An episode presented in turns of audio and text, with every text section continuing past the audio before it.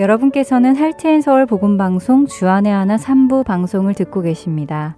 주안의 하나 3부에서는 2018년에 방송된 야곱의 하나님과 주님의 말씀을 되새기며 우리의 신앙을 점검해 보는 시간, 내 마음의 묵상, 그리고 은혜의 설교가 준비되어 있습니다. 야곱의 하나님으로 이어집니다.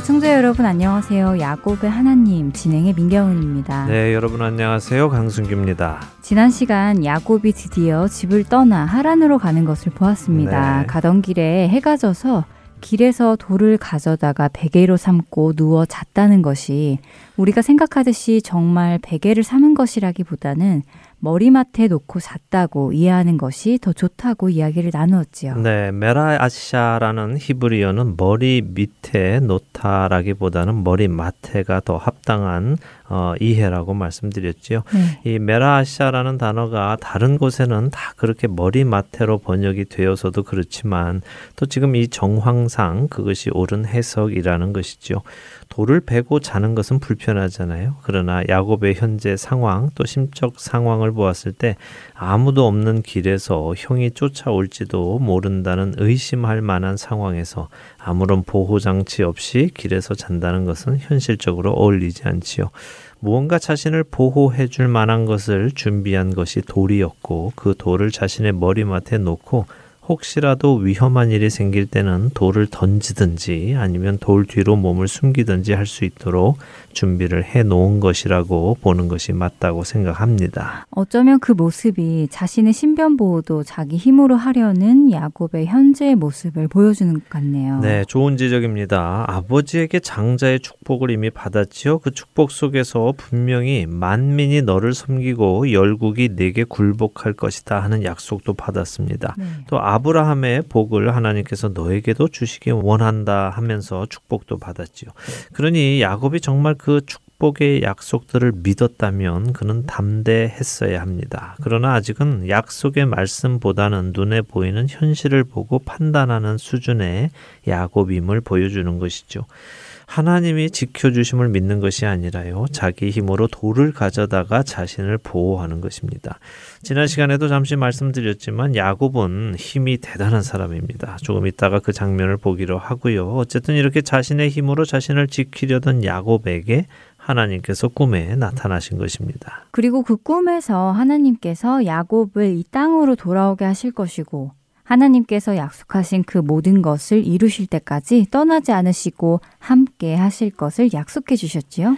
예, 그렇습니다. 그 약속을 듣고 잠이 깬 야곱이 자신을 보호하려 준비했던 돌을 가져다가 기둥으로 세우고 그 위에 기름을 붓고 하나님께 예배를 드렸습니다. 하나님의 그 말씀을 믿는다는 의식이죠. 어, 야곱은 사실 그 약속을 믿을 수밖에 없는 상황입니다. 지푸라기라도 잡아야 하니까요. 그래서 네. 그는 하나님께 소원을 하죠. 그렇게만 해주신다면 하나님은 나의 하나님이 되실 것이고 내가 기둥으로 세운 이 돌이 하나님의 집이 될 것입니다. 하나님께서 내게 주신 모든 것의 10분의 1을 내가 반드시 하나님께 드리겠습니다. 라고요. 말씀하신 대로만 해주신다면 간이라도 빼드리겠다 하는 것처럼 들립니다. 예, 그래서 저는 야곱이 우리와 참 닮았다고 하는 것입니다. 뭐 어쩌면 저만 그런지는 모르겠습니다만 저 같은 경우도 아주 급박한 상황에 다다르면 하나님 이 문제를 해결해 주세요. 이 문제만 해결해 주신다면 제가 뭣도 하고 또 뭣도 하고 다 해드릴게요. 이렇게 기도하는 경우가 많거든요. 네. 그런데 또 하나님께서 막상 들어주시면 언제 그랬냐는 듯이 그런 약속한 것 자체를 또 잊어버리기도 하고요.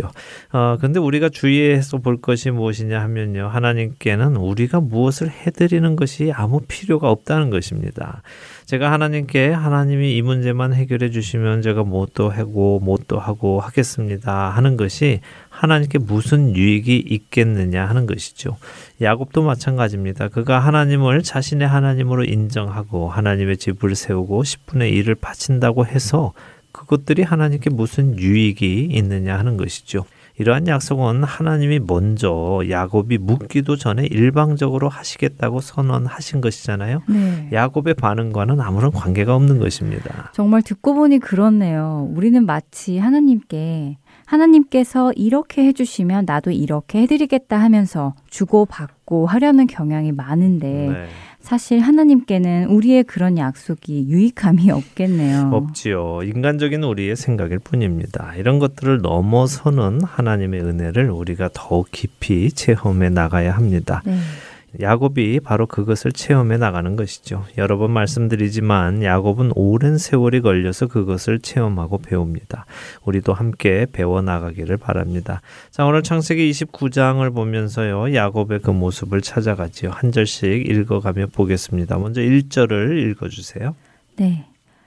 야곱이 길을 떠나 동방 사람의 땅에 이르러 자, 야곱이 길을 떠나 이렇게 말씀을 하십니다. 그냥 단순히 야곱이 자기 길을 갔다 이렇게 이해하고 넘어갈 수도 있는데요. 야곱이 길을 떠나라는 이 말씀을 원어로 직역을 하면요. 야곱이 발을 들어라고 할 수 있는데요.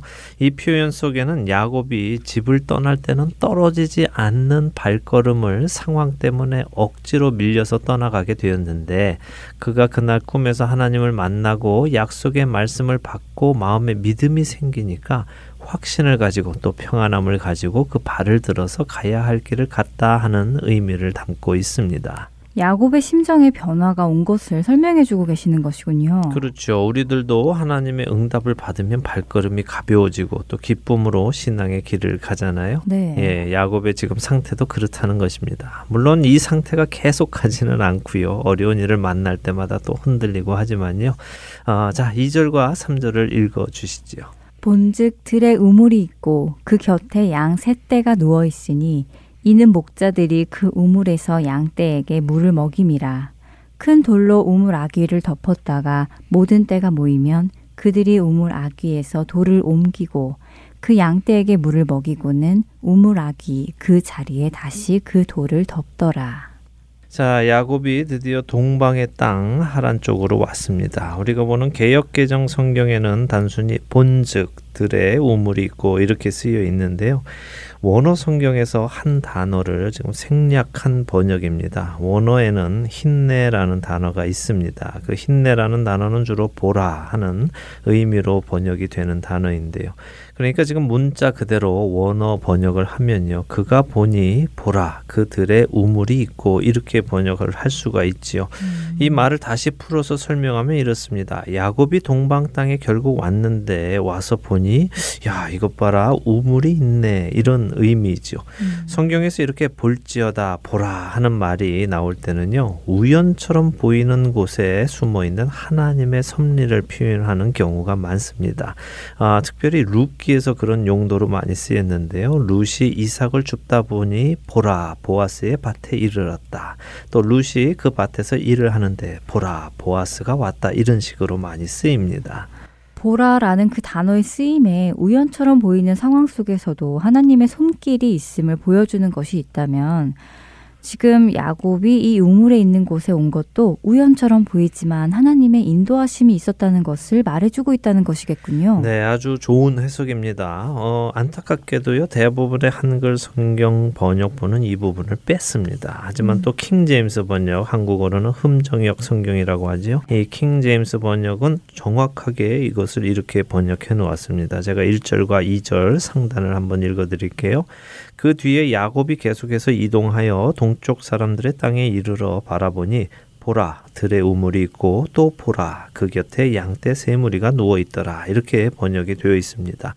그러니까 민경은 아나운서가 말씀하신 대로 야곱이 이렇게 그 발걸음을 내디더 하란 땅에 왔는데 와 보니 보라 우물이 이렇게 있다. 또 양떼도 있다. 우연처럼 보이지만 우연이 아니고 이미 하나님께서 그 길을 준비하셨고 인도하셨으니 어떤 일이 일어날지 기대해라. 이런 의미가 담긴 것이죠.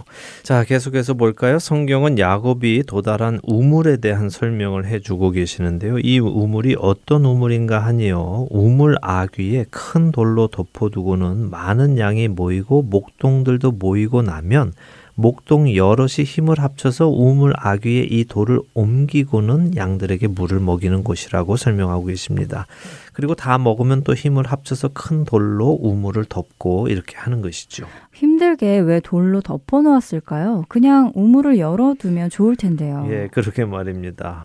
지금 우물 뚜껑을 돌로 만들어서 덮어둔 것인데요. 물론 여러 가지 이유는 있을 것입니다. 사막의 뜨거운 날씨에 물이 증발하지 않도록 막아두기도 했을 것이고요. 또 흙먼지가 들어가서 물이 오염되거나 하지 않도록 하기도 했을 것입니다. 그런데 단순히 이렇게 뚜껑의 역할만을 감당하려 했다면요. 굳이 무거운 돌을 가져다가 막지는 않았겠지요. 나무로 뚜껑을 잘 만들어서 해도 되었을 것입니다. 그런데 여러 목동들이 힘을 합쳐야 겨우 옮기는 그런 큰 돌로 막아 놓았다는 것은요. 다른 사람들이 함부로 그 우물을 사용하지 못하게 하기 위함의 목적도 있었겠죠. 그렇겠네요. 뚜껑으로만 하려면 손쉽게 움직일 수 있는 것으로 했겠네요. 남들이 우물을 못 쓰도록 그렇게 막아놓은 것이라면 좀 정이 없는 사람들이었을 것이라는 생각도 듭니다. 네, 아무래도 그럴 것 같습니다. 1절에요. 야곱이 다다른 곳이 동방 사람의 땅이라고 지칭을 했습니다. 네. 네, 성경에서 보통 동쪽에 사람이 있는 것을 이야기할 때는요. 하나님으로부터 먼 사람들을 의미합니다. 자주 드리는 말씀이지만 범죄한 아담에서부터 시작해서 동생을 죽인 가인, 또 노아의 후손들 이들이 모두 동쪽으로 이동을 합니다. 또한 성막을 보면요. 동쪽 문에서 들어와서 서쪽 끝에 있는 지성소로 들어가죠. 그래서 죄를 지면 지을수록 동쪽으로 사람들은 옮겨가고요. 하나님과 화목하기 위해서는 서쪽으로 가야 하지요. 그래서 저는 지금 이 장면이 하란에 이르러 혹은 28장에 말한 대로 바단 아람에 이르러 이렇게 하지 않고 동방 사람의 땅에 이르러라고 하면서 그들의 인간성을 이야기하고 있지는 않는가 생각해 보게 됩니다. 지금 이렇게 돌로 막아놓은 우물이라면요. 나그네들은 우물을 만나도 물을 먹을 수 없게 되겠죠. 오, 정말 그렇네요. 나그네들은 우물에 와도 물을 먹을 수 없겠군요. 그렇게 생각하니 좀 너무한데요. 예, 저는 지금 성경이 그 부분을 우리에게 암시해 주고 계시다고 생각합니다. 야곱이 도달한 그곳, 이제부터 그가 살을 맞대고 살아야 하는 그곳, 이곳 사람들은 어떤 사람들인가? 동방 사람들인데 죄로 인해 하나님과 멀어진 사람들이며 나그네에게 물도 나누어 주려 하지 않고 또 자신들만 쓰려고 무거운 돌을 들여다가 우물을 막아버린 사람들. 남을 못 쓰게 하기 위해서 자기 자신까지도 힘이 들게 상황을 만드는 죄악된 우리의 모습을 음. 보여주시면서 이제 이 안에서 야곱이 어떤 치열한 삶의 싸움을 싸우게 될지 암시해 주고 계시다고 생각합니다. 어, 별것 아닌 것처럼 보이는 구절 속에서도 많은 의미를 찾을 수 있군요. 예, 뭐 별것 아닌 것처럼 보이지만요. 성경이 굳이 이 우물에 대한 설명을 그렇게 자세히 해주셨다는 것은 의미가 있기 때문일 것입니다. 네. 예, 성경을 우리가 이렇게 생각하면서 읽어 나가면 성경을 쓰신 하나님의 의도를 알 수 있다고 저는 믿습니다. 이런 훈련을 계속해 나가면 좋겠습니다. 음. 자, 이런 각박한 곳, 세상의 한 복판을 상징하는 이런 곳에 하나님의 백성인 야곱이 온 것입니다. 이제 그는 세상의 이 한 복판에서 하나님의 백성으로 살아가는 법을 배워야 하는 것이죠. 자, 4절을 읽어 주세요. 야곱이 그들에게 이르되 내 형제여 어디서 왔느냐 그들이 이르되 하란에서 왔노라. 네, 자 야곱을 한번 보시죠. 야곱은 지금 가나안에서 왔습니다. 네. 어, 한 20일 정도 걸어서 왔을 것이라고 학자들은 생각을 하는데요. 이렇게 먼 곳으로 와서 길에서 목자들을 만났는데 대뜸 그들을 향해서 내 형제여라고 칭하는 것이죠. 아, 그렇네요. 보통 실례합니다. 혹은 저 여보시오 이렇게 부르는 것이 정상일 텐데 말입니다. 그렇죠. 그러니까 야곱의 처세술이 시작이 되는 음. 것입니다. 누누이 드리는 말씀이지만 야곱은 자신만의 처세술이 있는 사람입니다. 그는 자신의 방법으로 복을 챙겨서 누리려고 노력합니다. 자신의 앞길도 자신이 책임지려 하지요. 자 보십시오. 바로 앞장에서는 하나님을 만났습니다. 그래서 용기가 생겼습니다. 그런데 이곳에 와서 목자들을 여러 명을 만나니까 자신의 처세술에 의거한 대 화가 먼저 나오죠. 내 형제여라고 하면서요. 어, 재밌네요. 네, 자 야곱이 이렇게 내 형제여 부르면서 어디에서 왔냐고 묻습니다. 그러자 그들이 하란에서 왔다고 대답하지요. 하란이면 야곱의 외가 이갓집이니까 잘 됐지요. 네. 5절에 야곱이 너희가 나홀의 손자 라반을 아느냐라고 또 묻습니다. 그러자 그들이 안다고 대답합니다. 야곱이 6절에 다시 묻습니다. 라반 그분이 평안하시냐? 목자들이 또 대답합니다. 라반이 평안하시느니라. 아, 그리고 마침 라반의 딸 라헬이 지금 양을 몰고 이리로 오는 중이다 라고 이야기도 해주죠. 자, 이제 7절을 읽어주세요. 야곱이 이르되 해가 아직 높은 즉 가축 모일 때가 아니니 양에게 물을 먹이고 가서 풀을 뜯게 하라. 네. 어, 야곱이 재미있네요. 남의 땅에 와서 목자들에게 이래라 저래라 하는 것을 보니 말입니다. 예, 우습죠. 지금 여기 모인 사람들도 목자들인데요. 야곱은 음. 그들에게 해가 아직 높으니 가축이 모일 때가 아니다. 그러니 물을 먹이고 가서 빨리 풀을 뜯게 하라. 이렇게 이야기를 합니다. 이것은 야곱이 그만큼 목축에 대해 잘 알고 있다는 것을 우리에게 알려주는 것이죠. 지금 이 동네의 목자들보다도 더 목축에 대해 잘 알고 있다는 것입니다. 야곱이 그렇게 얼른 물을 먹이고 빨리 가서 양들에게 풀을 더 뜯어 먹게 해라 라고 하자 목자들이 대답을 하는데요. 8절을 읽어 주시죠. 그들이 이르되 우리가 그리하지 못하겠노라. 때가 다 모이고 목자들이 우물 아기에서 돌을 옮겨야 우리가 양에게 물을 먹이느니라. 네. 아, 돌이 너무 무거워서 자기들끼리는 돌을 옮길 수 없다는 이야기군요. 그렇습니다. 지금 여기에 몇 명의 목자들이 왔는지는 정확히 알 수 없지만 적어도 지금 모인 사람들 숫자로는 돌을 옮길 수 없다는 것이죠. 음. 이것은 그만큼 그 돌이 크고 무겁다는 것을 말씀하고 계시는 것인데요. 네. 이러는 동안 구절을 보면 라헬이 자기 아버지 라반의 양과 함께 오고 있다고 하십니다. 그리고 그 양치는 일은 라헬의 일이라고 하시죠. 10절을 읽어볼까요? 야곱이 그의 외삼촌 라반의 딸 라헬과 그의 외삼촌의 양을 보고 나아가 우물 아기에서 돌을 옮기고 외삼촌 라반의 양떼에게 물을 먹이고 네. 어, 야곱이 지금 우물 뚜껑을 옮겼다는 말씀이네요. 네. 혼자서 그랬다는 것인가요? 혼자서 그랬다는 오. 것입니다. 어, 지난 시간에 말씀드렸죠. 야곱이 얼마나 힘이 센 사람인지 알려드린다고요. 아, 네. 여러 명의 목자들이 모여야 움직일 수 있는 우물의 뚜껑으로 사용되는 돌을 야곱이 지금 혼자서 들어 옮겨 버린 것입니다. 음. 대단한 힘을 쓰는 사람이지요. 그러니 다시 28장에 생각해 보면 그가 돌을 가져다가 베개를 삼고 다음 날 그 돌로 기둥을 세웠다 하는 것을 생각해 보면요. 그가 자신이 숨을 만한 큰 사이즈의 돌을 가지고 왔다고 보는 것이 옳다는 것이죠. 음. 또 무기용으로 쓸 만큼 큰 돌이기도 하고요. 힘이 이처럼 센데 그런데도 또 겁은 많은 것이 야곱입니다. 재밌는 사람이죠.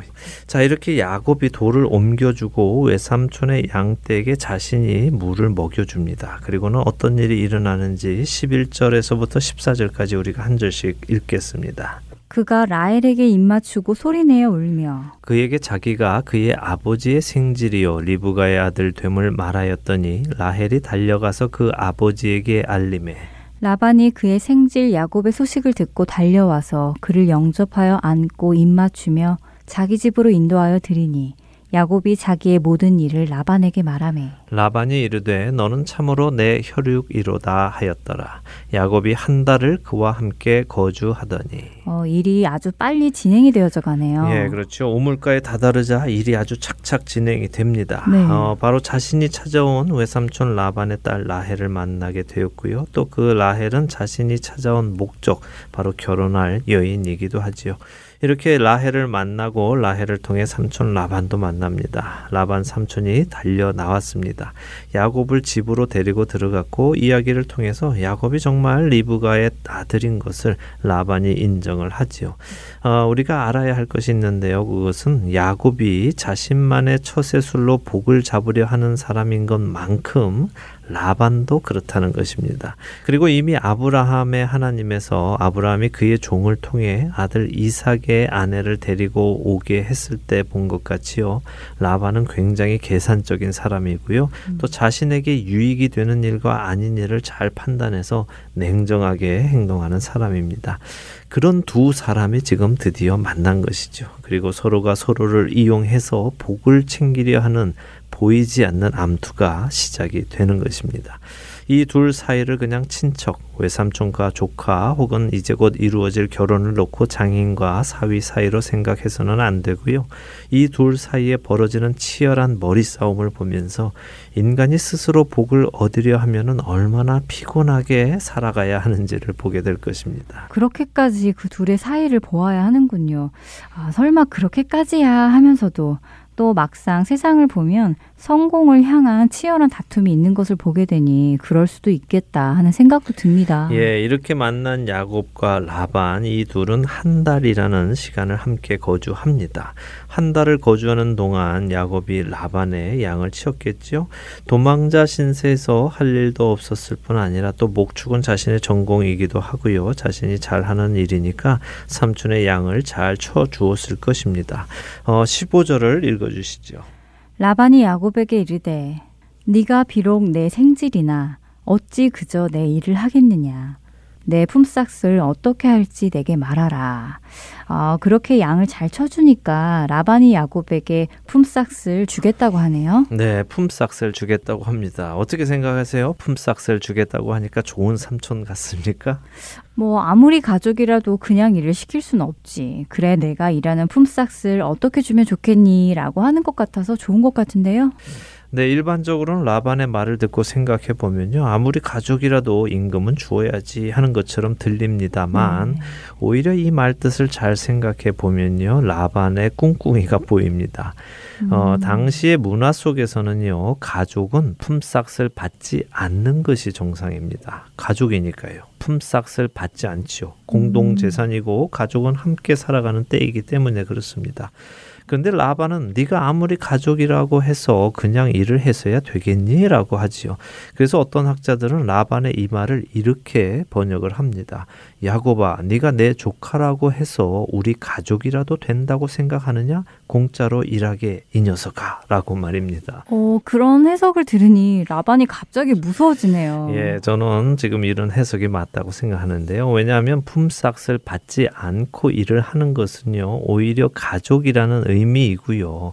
지금 자신이 돌보는 양들의 자신도 공동 소유권이 어느 정도 있다는 의미이거든요. 음. 그러나 품삯을 받기 시작하면 요, 자기는 일에 대한 삭을 받았기 때문에 전혀 소유권이 없어지는 것입니다. 자, 이제부터는 고용주와 고용인의 관계가 시작되는 것이죠. 라반이 우리 집안 재산에 손댈 생각은 하지도 말라고 아예 선을 긋는 것이군요. 네. 한 달 정도 일해 보니까 일은 자기 자식들보다 잘하는 것 같고 이제 일을 더 맡겨서 재산을 불리고는 싶은데 그렇게 하면 재산권을 요구할 것 같으니까 품삯을 주고 그런 불상사는 없도록 아예 못을 박는 것이죠. 말씀하신 그 치열한 머리 싸움이 벌써 시작이네요. 네, 그리고 이 머리 싸움은 계속해서 이어집니다. 서로 물고 물리는 피곤한 삶이 시작이 되지요. 그리고 이러한 싸움은 오직 하나님의 품 안에서 안식할 때 끝이 나게 됩니다.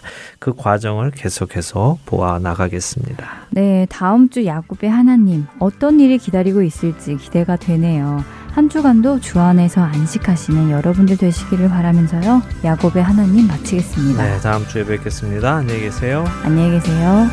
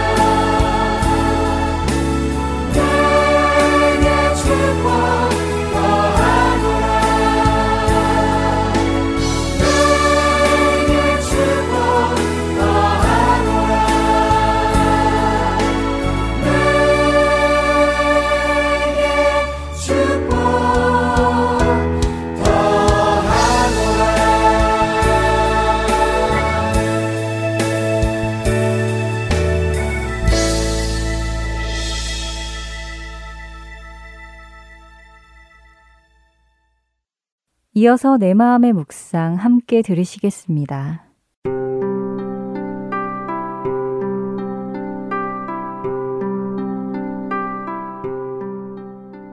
애청자 여러분, 혹시 이런 생각 해보신 적 있으신가요?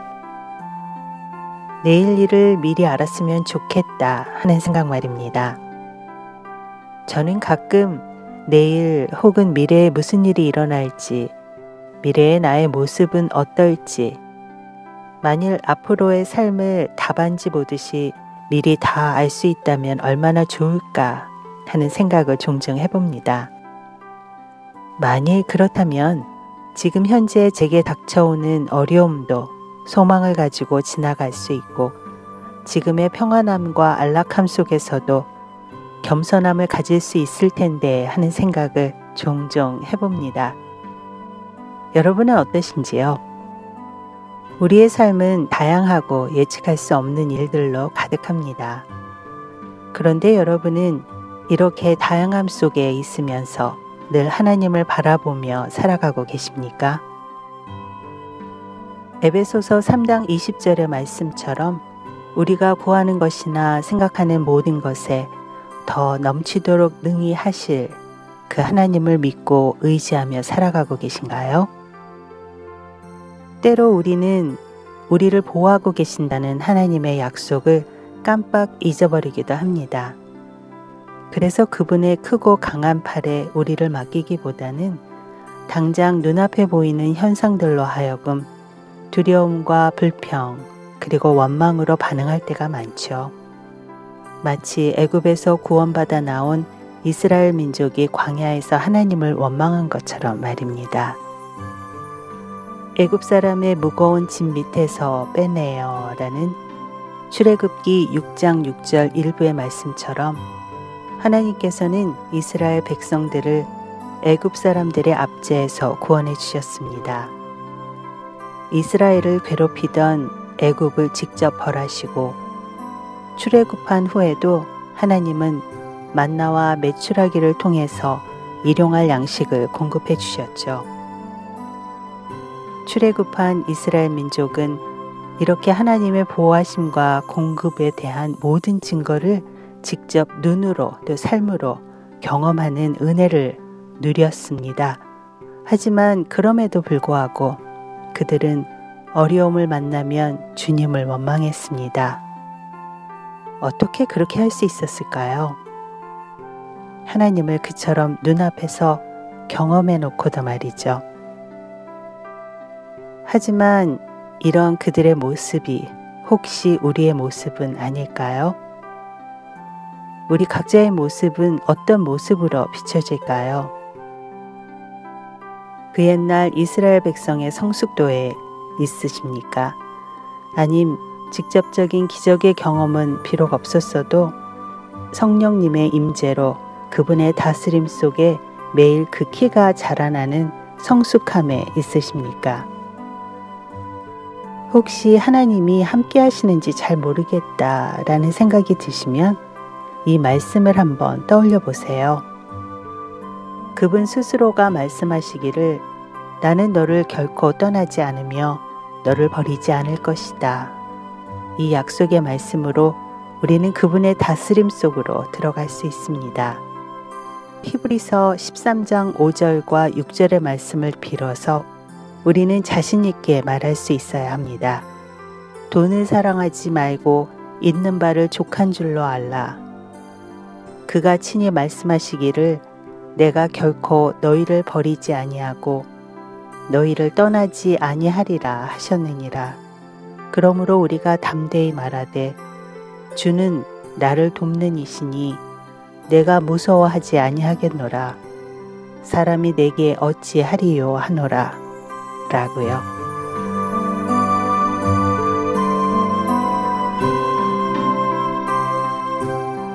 하늘에 계신 아버지, 어떠한 상황으로 인해서 제가 절망하거나 주님을 바라보지 못할 때 하나님이 능히 모든 은혜를 너희에게 넘치게 하시나니 이는 너희로 모든 일에 항상 모든 것이 넉넉하고 모든 착한 일을 넘치게 하게 하려 하심이라.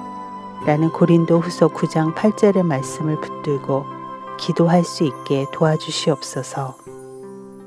이 말씀이 떠오르게 해주시옵소서. 예수 그리스도의 이름으로 기도드립니다. 아멘.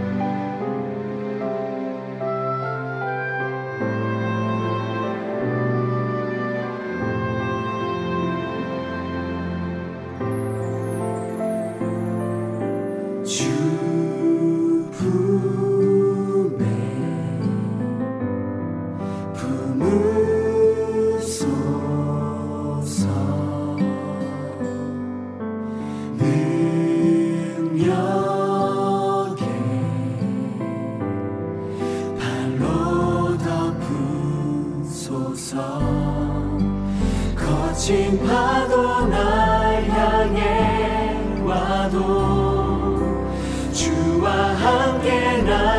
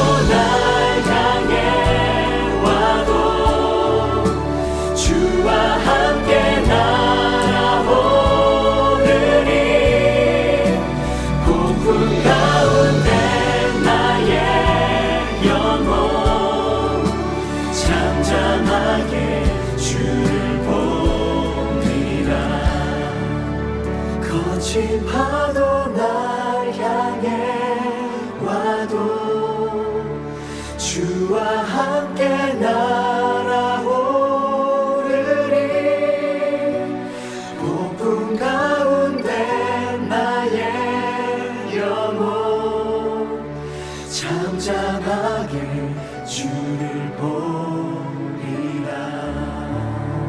잠잠하게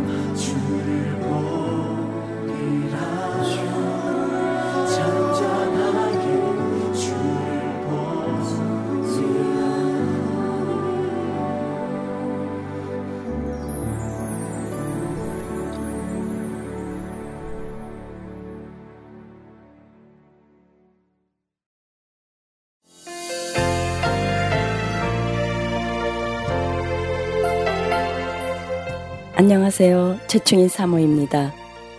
믿지 않는 자에게 복음을 믿는 자에게는 영적 성장을 위하여 매주 예수 그리스도의 복음을 CD에 담아 전하는 하트앤서울 복음 방송. 이 귀한 사역에 여러분의 동역이 필요합니다. 사역자들을 위한 기도와 CD 제작과 우편 배달을 위한 후원, 그리고 방송으로 CD 배치로 여러분들의 동역의 손길이 필요합니다. 영혼을 살리고 세우는 이 귀한 사역을 함께 해주세요. 믿진 않 자에게는 복음을 믿는 자에게는 영적 성자율 여기는 하여튼 서울 복음 방송입니다.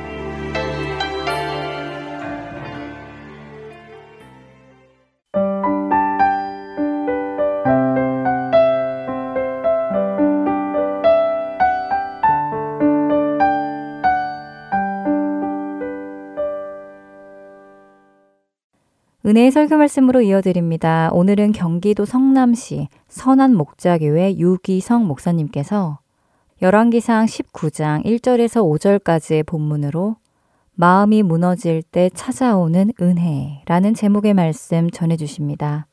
은혜의 시간 되시길 바랍니다.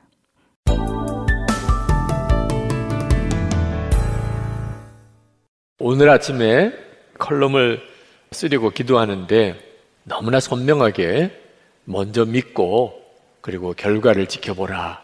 그런 주님의 감동이 느껴졌습니다. 다들 어렵다고 하는 때잖아요. 바로 이때가 정말 믿음을 훈련하고 실험해 볼 수 있는 너무나 좋은 기회라고 생각이 들었습니다. 편안하고 다 잘 될 때는 사실 믿음의 증거를 얻기가 의외로 어렵습니다.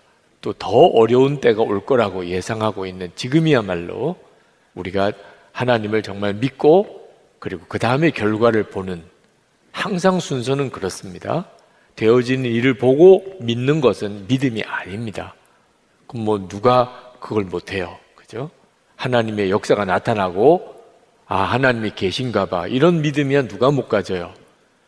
정말 어렵고 힘들 때, 그때 하나님을 믿고, 그리고 순종하고, 감사하고, 사랑하고, 헌신하고, 그랬는데 그 뒤에 결과가 하나님의 역사가 나타나면 이건 정말 크게 하나님께 영광 돌리는 일이 되잖아요.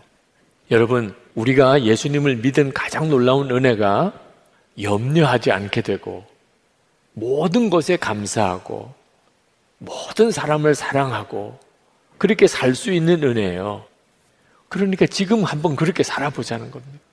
예수님을 믿었으니까 어떤 상황에 대해서도 염려하지 않고 그리고 모든 것에 감사하고 할 수 있는 대로 복의 씨를 심고 복의 씨를 심어야 복의 열매도 맺어지는 거잖아요. 믿음의 씨를 심고 감사의 씨를 심고 사랑의 씨를 심고 그리고 이제 연말까지 6개월도 안 남았습니다. 연말에 가서 어떤 역사가 일어나는지를 보자는 거예요. 한 번은 아, 성령 집회 때 기도 제목을 이렇게 써서 오셔서 요즘에는 이렇게 대면해서 기도하는 일을 조심해야 할 상황이라 안수 기도를 못 하는데 그때는 안수 기도를 했었습니다. 다 이제 통성 기도할 시간에. 근데 어느 여성도님이 기도 제목을 써내셨는데 거기에 하나님 여기까지인가 봐요. 그 기도 제목이 하나님 여기까지인가 봐요.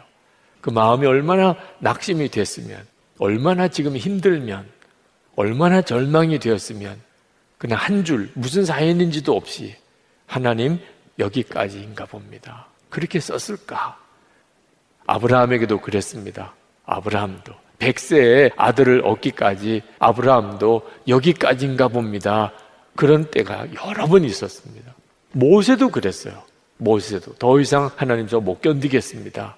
모세도 그랬어요. 다윗도 시편을 읽어보면 여기까지인가 봅니다. 그랬던 순간이 다윗도 많이 있었습니다. 엘리야가 그랬어요. 가장 많은 기적을 일으킨 선지자 중에 한 사람입니다. 엘리사가 횟수로는 더 많지만 아마 위대함으로 따지면 엘리야가 더 클지도 모르죠.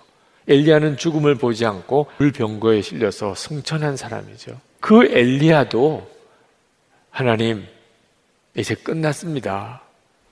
저는 이제 더 이상 감당 못 하겠습니다. 하나님 그냥 차라리 저를 죽여주세요. 그랬던 순간이 엘리야도 있었어요. 오늘 우리가 읽은 본문입니다. 근데 엘리야가 이렇게 절망했던 바로 직전까지는 상상도 못하던 일입니다. 이런 절망이 엘리야에게 올 줄은 갈멜산에서 바알과 아세라 선지자 850 제사장과 그 사제들과 영적 싸움을 싸워 1대 850 엄청난 영적인 전쟁이 갈멜산에서 있었어요. 재단에다 불을 붙이지 않고 하늘에서 불이 내려서 재물을 불태우는 그런 영적 대결을 벌였습니다.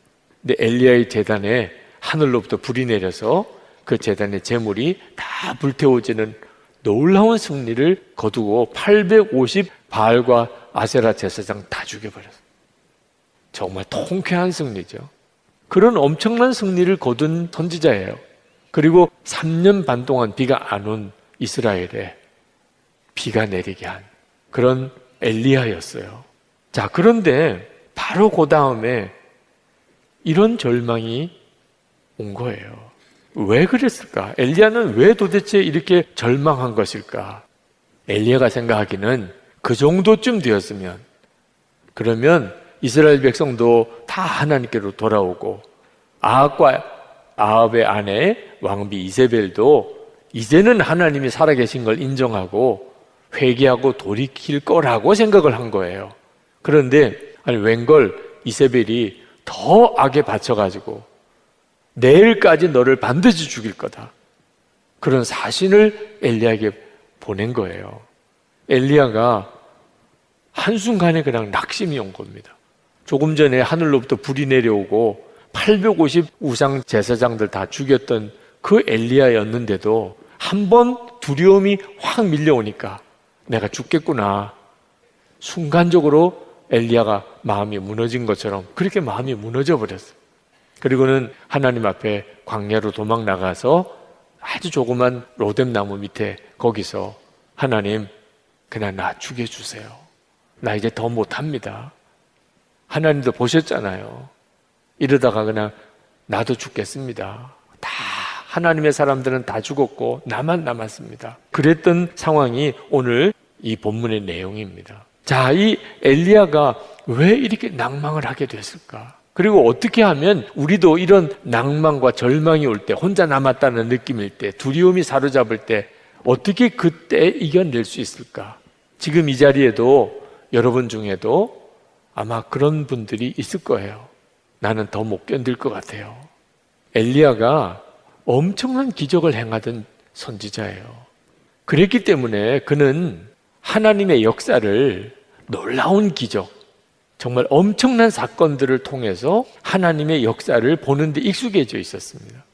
그런데 실제로 하나님의 역사는 그런 엄청난 역사를 통해서도 나타나지만 전혀 그렇지 않은 상황에서도 하나님은 변함없이 하나님이시거든요. 근데 엘리야는 그런 놀라운 일들, 그 정도쯤의 기적이 일어났으면 그러면 뭐 변화가 일어나야 되지 않겠나. 그런 기대감이 무너지니까 그만 마음에 엄청난 낙심이 오게 된 겁니다.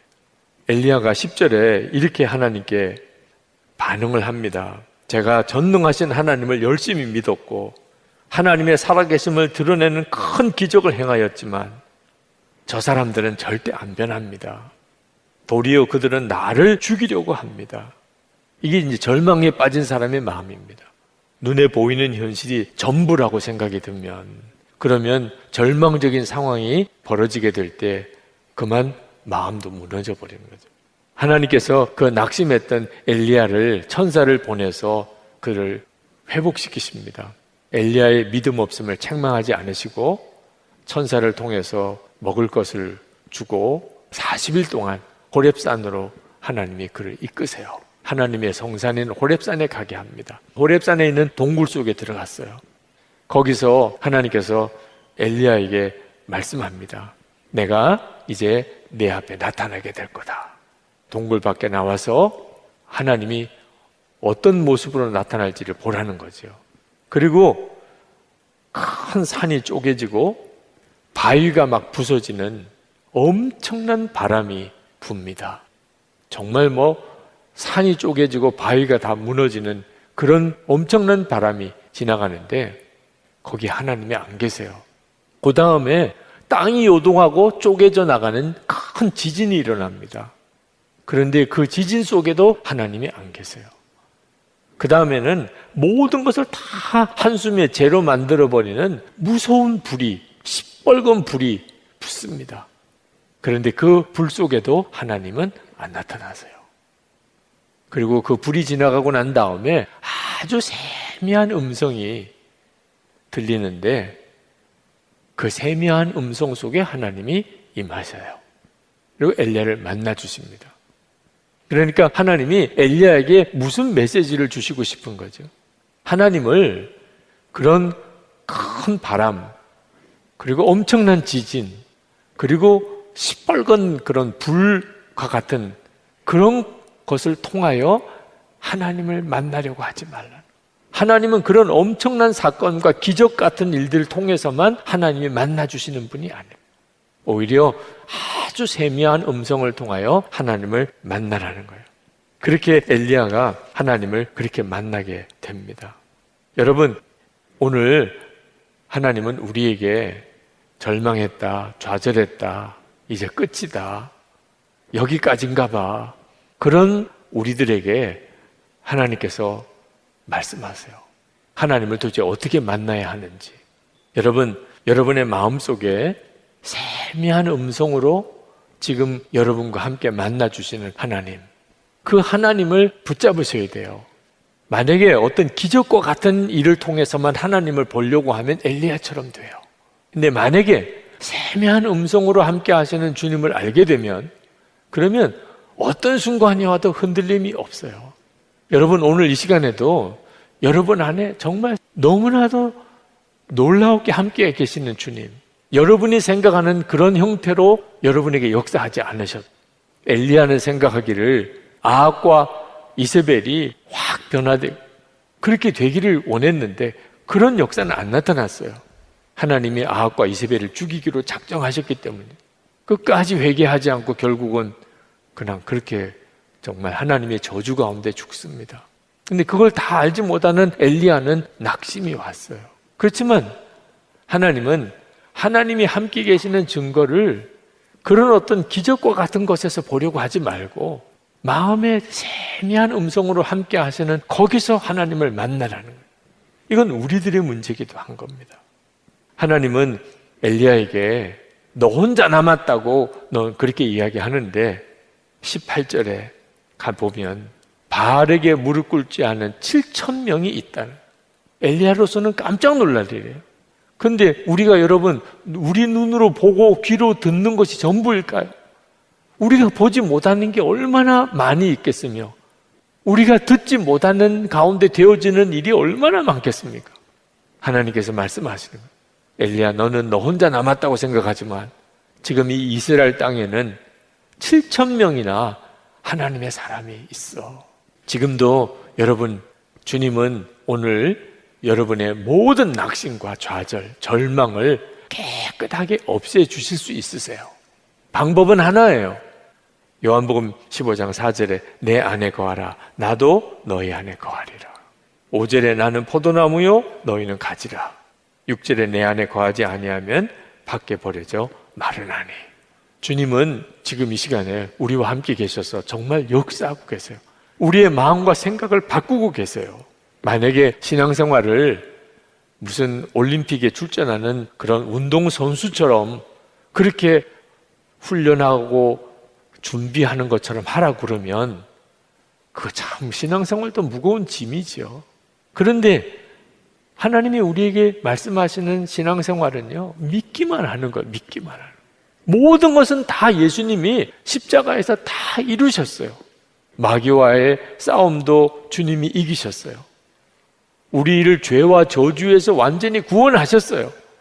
우리를 거룩하게 하시고 주님과 친밀히 동행하게 하시고 그리고 세상을 이기게 하시는 것도 다 하나님이 하시는 거예요. 우리에게 원하시는 것은 믿는 거예요. 주님이 그렇게 하실 것이라는 것을 믿는 것 뿐이라니까.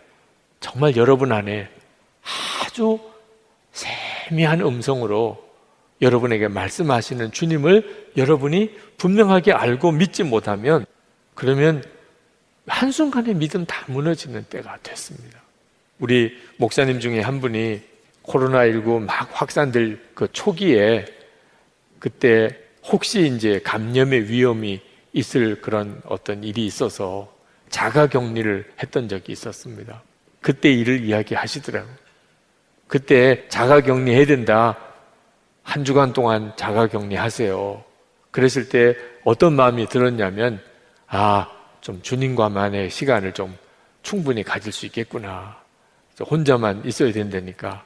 그러니까 그런 생각도 했었는데, 그런데 실제로 한 주간 동안에 완전히 그냥 다 무너져 버렸던. 교회 출근도 안 하고 집에서만 혼자만 있으면 주님과 더 깊은 교제를 나눌 수 있을 줄 알았는데 막상 그렇게 지내고 보니까 저녁에 일기를 쓸 때 맨 애들한테 내가 잘못했던 거, 아내 도와주지 못했던 거, 쓸데없는 시간 보냈던 거, 그렇게 그냥 마음이 무너진 내용밖에는 일기에 쓸 게 없더라는 거예요. 그동안에 그 목사님은 생각하기를 주님과 친밀히 교제하지 못하는 가장 중요한 이유가 너무 바빠서 그랬다고 생각했대요. 너무 교회 일이 바쁘니까 주님과 친밀히 교제하지 못했었다고. 내가 이제 좀 한가하면 시간이 좀 많으면 주님과 친밀히 교제할 수 있을 텐데. 근데 이게 자가 격리 상황이 딱 왔는데 안 되는 거예요. 너무 바빠서도 아니고 시간이 넉넉해서도 결정적인 이유가 아닙니다. 주님과 친밀히 교제하는 일은요, 바빠도 주님과 친밀히 교제가 되는 사람이 있고, 시간적으로 넉넉한 여유가 있어도 주님과 친밀히 교제가 안 되는 사람도 있어요. 결정적인 이유는 평소에 주님과 교제하는 것이 훈련된 사람과 아닌 것의 차이예요. 절대로 속으면 안 돼요. 너무 바빠서 주님과 친밀히 교제 못하는 거 아닙니다. 너무 바빠서 내가 일기를 쓸 수 있는 여유도 없는 것도 아니에요. 우리가 이 코로나19 사태로 우리의 영적인 민낯이 다 드러난 거예요. 예수님이 나와 함께 계시다는 것을 모르는 건 아니에요. 근데 실제로는 다 잊어버리고 사는 거예요. 예수님이 나와 함께 계시다는 것을 하루 종일 잊어버리고 하루 종일 사는 거예요. 그렇게 한 주간도 그렇게 사는 거예요.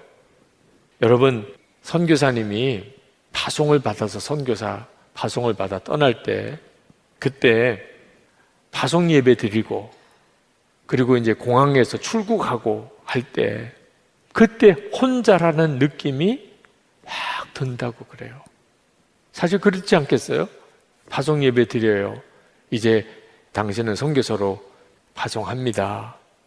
근데 파송 보내는 우리는 잘 못 느끼겠는데 그 파송 받으시는 선교사님은 그때 뭔지 모르게 선한 목자교회 성도들과 이게 딱 분리되는 느낌이 든다는 겁니다.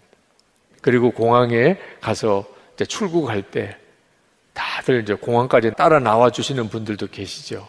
거기서 인사하고 그리고 이제 정말 저희들도 기도하겠습니다.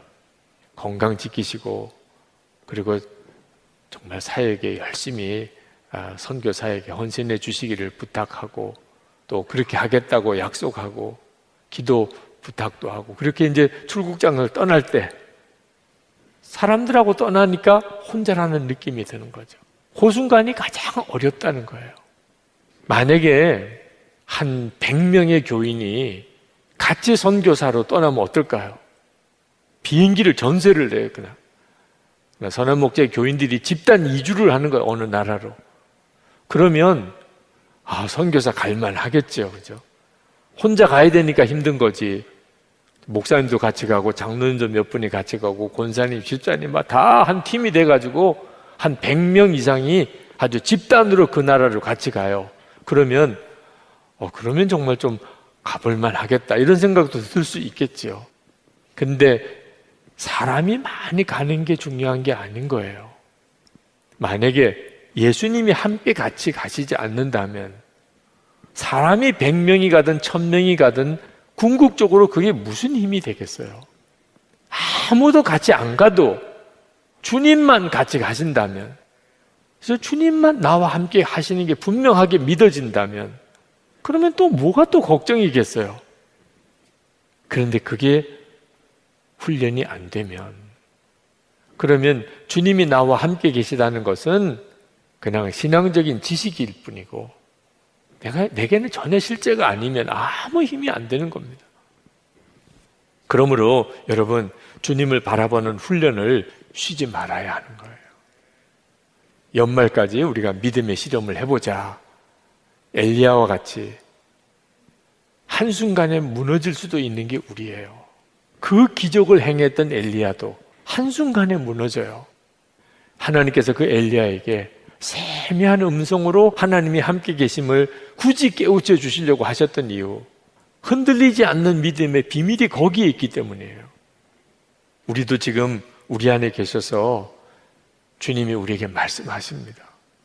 오늘 이 밤에 여러분이 다 그렇게 주님을 만나시는 거예요. 주님은 오늘 여러분에게 분명하게 다른 말씀을 주님이 들려주시겠지만 여러분 안에서 계셔서 여러분에게 말씀하시는 것은 똑같아요.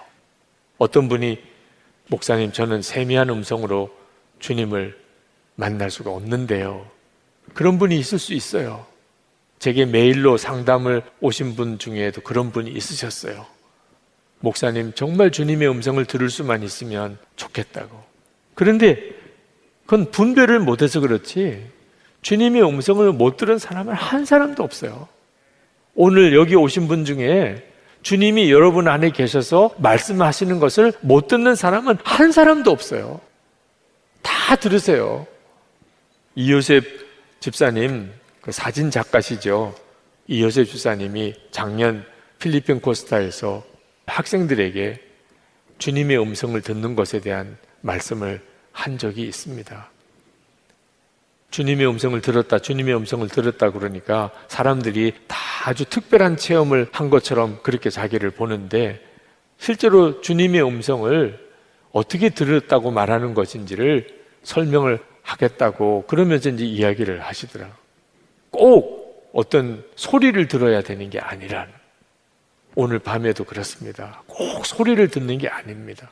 그러면서 예를 들기를 사진 작가로서 작품을 이렇게 하다 보면 이렇게 정리정돈을 다 하고 있기가 쉽지 않대요. 그래서 항상 방에 이렇게 어지러 놓게 된답니다. 근데 아내는 아주 깔끔한 성격이라 방을 치우고 정리하기를 좋아하는데 그 어지러 놓은 것을 보면 아내가 늘 마음이 이렇게 불편하고 힘들어 한다는 하루는 이렇게 뭔가 작업을 하느라고 잔뜩 어지러 놓고 있는데 아내가 문을 열고 딱 들어와서 보는데 아무 말을 안 하고 그냥 참 답답하다 이런 표현으로 그냥 자기를 물끄러미 보고 그리고 문을 닫고 가더래요. 아무 말도 안 한 거죠. 근데 그때 아내가 좀 정리하고 사세요. 어떻게 이렇게 하고 사세요? 그렇게 말을 하는 것을 마음으로 들었다는 거예요. 정말 아무 말을 안 했어요. 그냥 그 눈빛 하나로 다 말을 거예요. 그런 걸 듣는다고 표현을 했. 여러분 오늘 이 시간에 주님이 여러분에게 똑같이 주님의 마음을 느끼게 해주는 거예요. 아, 주님이 지금 나에게 이렇게 보시겠구나. 주님은 지금 내 마음에 이런 말씀을 하고 싶어 하시는구나. 그게 들은 거예요, 지금. 주님이 말씀하시는 것을 들은 거예요. 주님은 지금도 내 안에 계시구나. 나는 더 이상 못 견딜 것 같아. 이제는 끝난 것 같아. 여기까지인가 봐. 근데 주님이 내 안에 계신데 어떻게 그렇게 말할 수 있겠어요? 여러분과 함께 계신 주님을 정확하게 붙잡으시기 바랍니다. 놓치지 않으셔야 돼요. 계속 확인해 하셔야 돼요. 그리고 믿음의 걸음을 디디는 겁니다. 무슨 일이든지 믿음으로 하는 거예요. 하나님을 믿느냐? 정말 하나님을 믿는 행동이냐? 이게 하나님을 믿는 생각이냐? 그리고 무조건 감사하는 거예요. 하나님이 선하게 해 주실 거니까. 합력하여 유익을 주실 거니까. 하여튼 복의 씨를 심는 거예요. 그러면 지나고 나면 풍성하게 거두어져요. 그렇게 우리 한번 살아봅시다. 올 연말에 어떤 간증이 있겠는지를 기대합시다.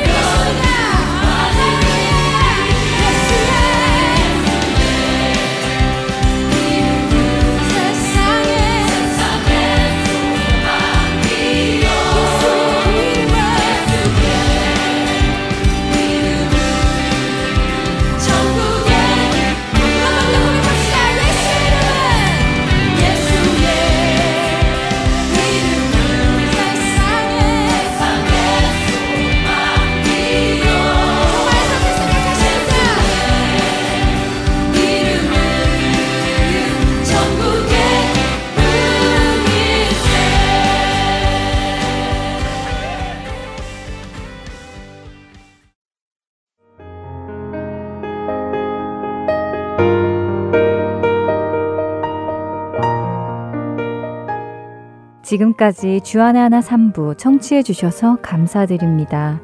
다른 방송들을 더 듣고 싶으신 분들은 홈페이지 www.할테인서울.org에서 특별 방송을 클릭하시면 들으실 수 있습니다.